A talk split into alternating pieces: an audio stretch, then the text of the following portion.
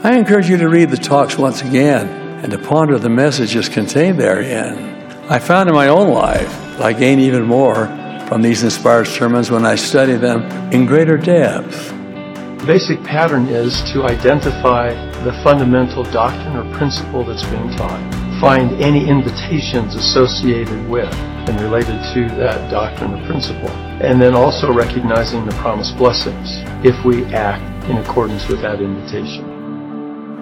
Welcome to Words of the Prophets, a podcast where we discuss the latest talks from the General Conference of the Church of Jesus Christ of Latter day Saints. Uh, today, I have with me my friend Burke. How are you today, Burke? Well, I can attest that spring has begun in the Pacific Northwest. The sun came out for like five or six hours at one point, and now the sky and every part of my body that hates it is full of pollen, apparently. So, welcome to spring. Uh, indeed, we are we're hitting spring here as well, and um, I, you know the early allergies are out. That's for sure in our family. So uh, yeah, love it. Such is life. Well, uh, Rivka, how are you today? Are you suffering from allergies?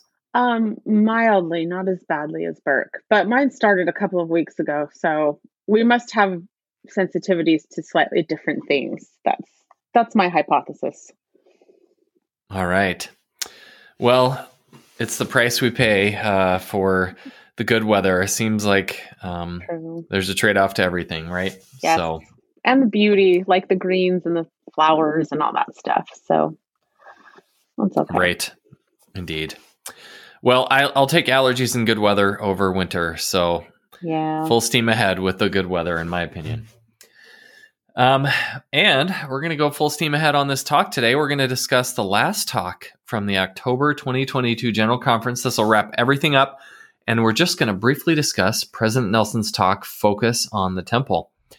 Um, so, really, there, this is very short, and a lot of it was just temple announcements. Mm-hmm. So, maybe we'll each just hit one point that we liked from it, and uh, then we'll go from there. So, Burke, we'll start with you. All right. So, he says here in the first paragraph I pray that you have recorded your impressions and will follow through with them. And I've listened for several years now to you and Rivka talk about the way that you take notes in conference and doing this. And even the last couple of conferences, knowing we were going to discuss things, I still tried to take more notes of minutia so that I could talk about it even before we had the text for conference. But this time I really the invitation to me is I and I'm going to focus on what I specifically need to learn and change from this coming conference. So I love that this wrap up's happening right now and conferences next week. So uh, yeah, fresh and ready to go. Yes, fantastic. And for those who are new listeners or who may have forgotten, we actually watched this conference together, all three of us, yeah. despite living quite far apart. We met together in a beautiful cabin in the woods in New England and um, watched this conference together. And I do enjoy taking some notes, but holy smokes, Rivka, you you're the queen of note taking. She must have filled eight notebooks in one weekend. All right, that's an exaggeration, but uh, maybe eight pages. Eight pages, right? She definitely records her impressions. So, um, uh, an example to us all.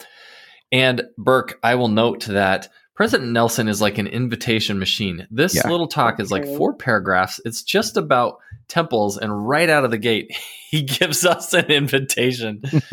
um, that serves for both last conference and this conference. He's just yep. he's amazing. So uh, fantastic, Rivka. What did you pull out of this little talk? Um, I did underline that one because recording my impressions and following through with them is something I've really worked on during the last six months since this, and so I've had the experience of of following that prophetic counsel and reaping the benefits of it. Um, but then later down in the talk, he says, It is significant that the Savior chose to appear to the people at his temple. He was talking about in the Book of Mormon.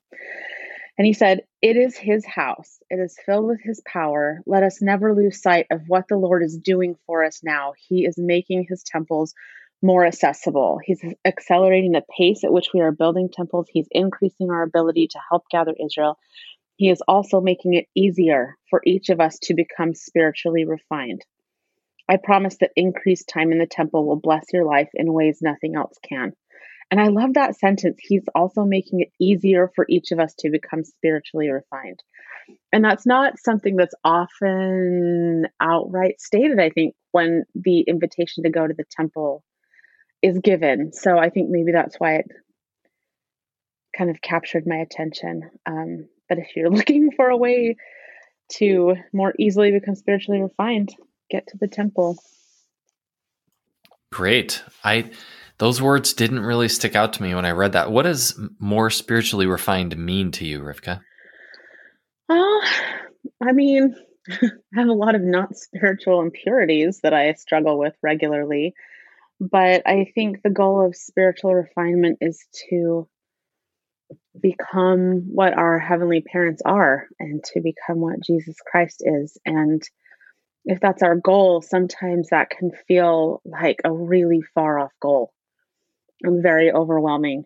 Um, and we know that it happens a little at a time. And so as we become, I mean, as we strive, we can become more and more refined. And I just love that he pointed out that that one of the ways that makes that easier for us is by being in the temple, which I can understand because, at least for me, anytime I'm able to spend time in the temple, I think there are very few things that help me to um I don't know, kind of gauge where I am and and return my focus. There's the daily things that I do, prayer and scripture study, but because I don't go to the temple daily, maybe it's just that. Um, I can sit in there and the spirit teaches and the spirit talks to me and instructs and sometimes um, convicts. But it's a it is a place where there are no distractions. Nothing else can can interrupt my time there. And so I find that, um, yeah, when I'm at the temple, I get a really good gauge of, of where I am on my covenant path and where I need to be going. All right, fantastic. Um, I, I, really love that answer. And I think of refined as sort of removing impurities. And as you described, sitting there, uh, focusing on the covenant path without distraction, that certainly seems to remove some of the impurities out of our our lives when we're sitting in the mm-hmm. temple. So, yeah. Um, I really liked that last sentence in the paragraph. I promise that increased time in the temple will bless your life in ways that nothing else can. And uh, he didn't give those specific ways, so that remains up to us to figure out how the Lord is blessing us. But mm-hmm. um, this is something Deanna and I have been working on this year. Our temple is going to be closed for a huge chunk of the year, July through November, for a big renovation. So we've been really making efforts to get to the temple.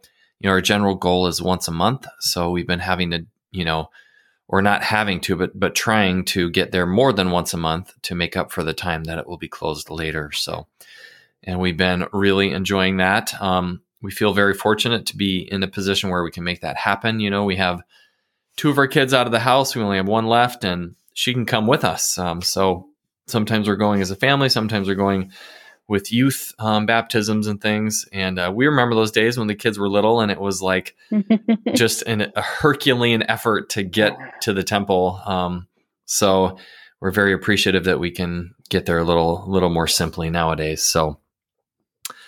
Well, um, let's just go back to the conference as a whole, and I'll ask each of you if there was a favorite talk or maybe some themes that really stood out to you as you look back on the October 2022 General Conference and just um, take the 10,000 foot view. So, Burke, we'll start with you. Any favorite talks or any themes that really stood out to you as you look at the conference as a whole?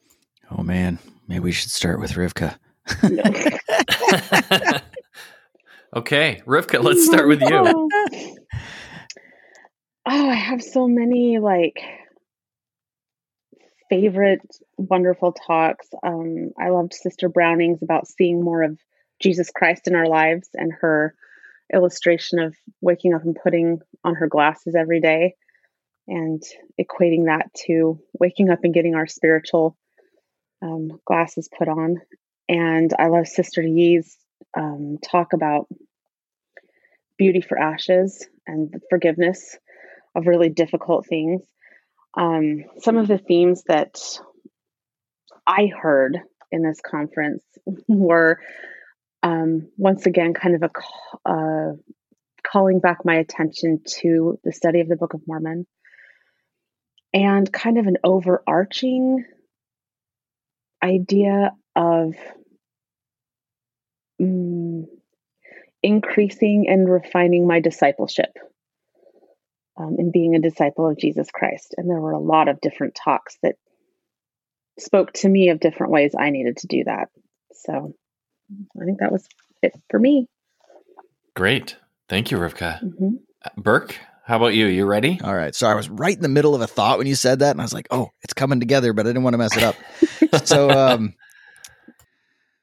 uh, let's see. Now I've changed one of my windows, and I can't find where I was. So anyway, um, from President Nelson's last talk that we were talking about, um, he says, "Let us never lose sight of what the Lord is doing for us now." And that just got me to thinking about a talk he gave years ago called Thanks Be to God, where he brought up mm-hmm. a beautiful tank of tropical fish and the woman who f- feeds them daily. And he asked her, Have they ever thanked you? And she said, Not yet. And it just made me think of how often in my life I forget what God is doing for me on a daily basis. You know, we part of the human mind is we get accustomed to whatever is happening and it becomes normal, and that we have to continually reorient and look for ways um, to improve and to be grateful for what we're already being given. And I think if I had to pick one favorite talk from this whole conference, it would still have to be brother or elder Kevin Pearson's talk. Mm-hmm. Um, Are you still willing? Just yeah, so one. much good in that one for me. Um, because if you are still willing, then you have to be willing all the time. you have to keep changing and keep doing better.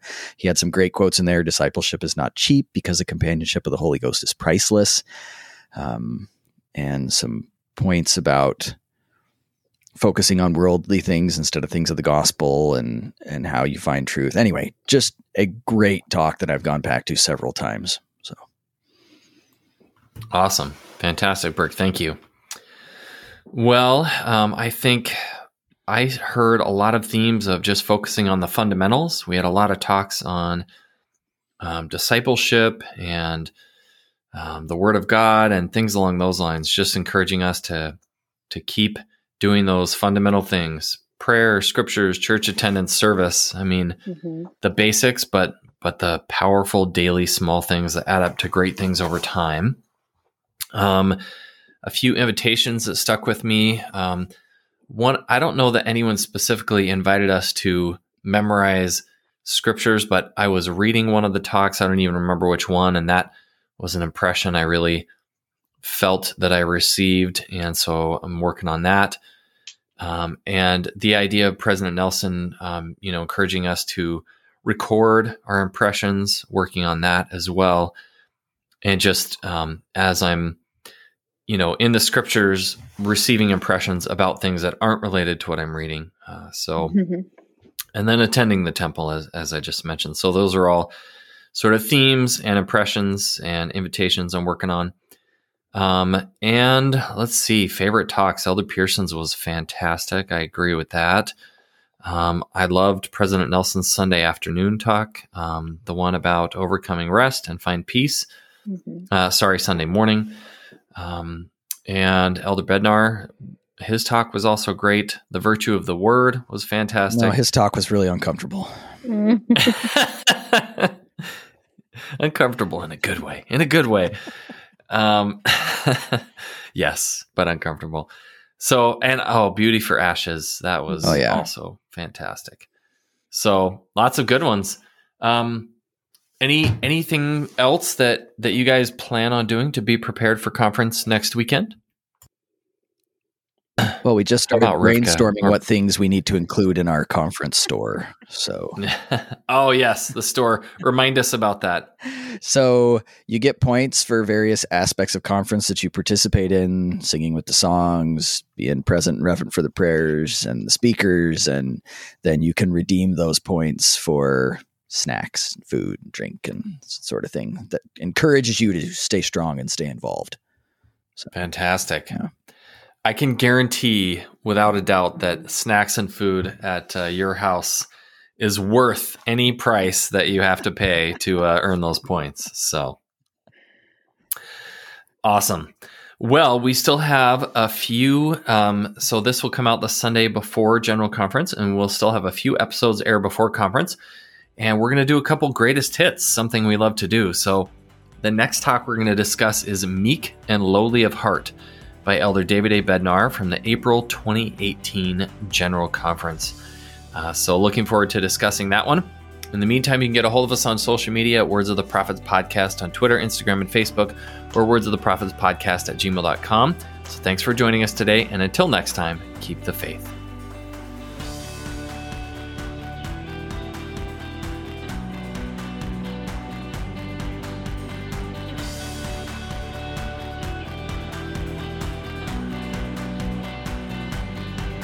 If we teach by the Spirit and you listen by the Spirit, some one of us will touch on your circumstance, sending a personal prophetic epistle just to you.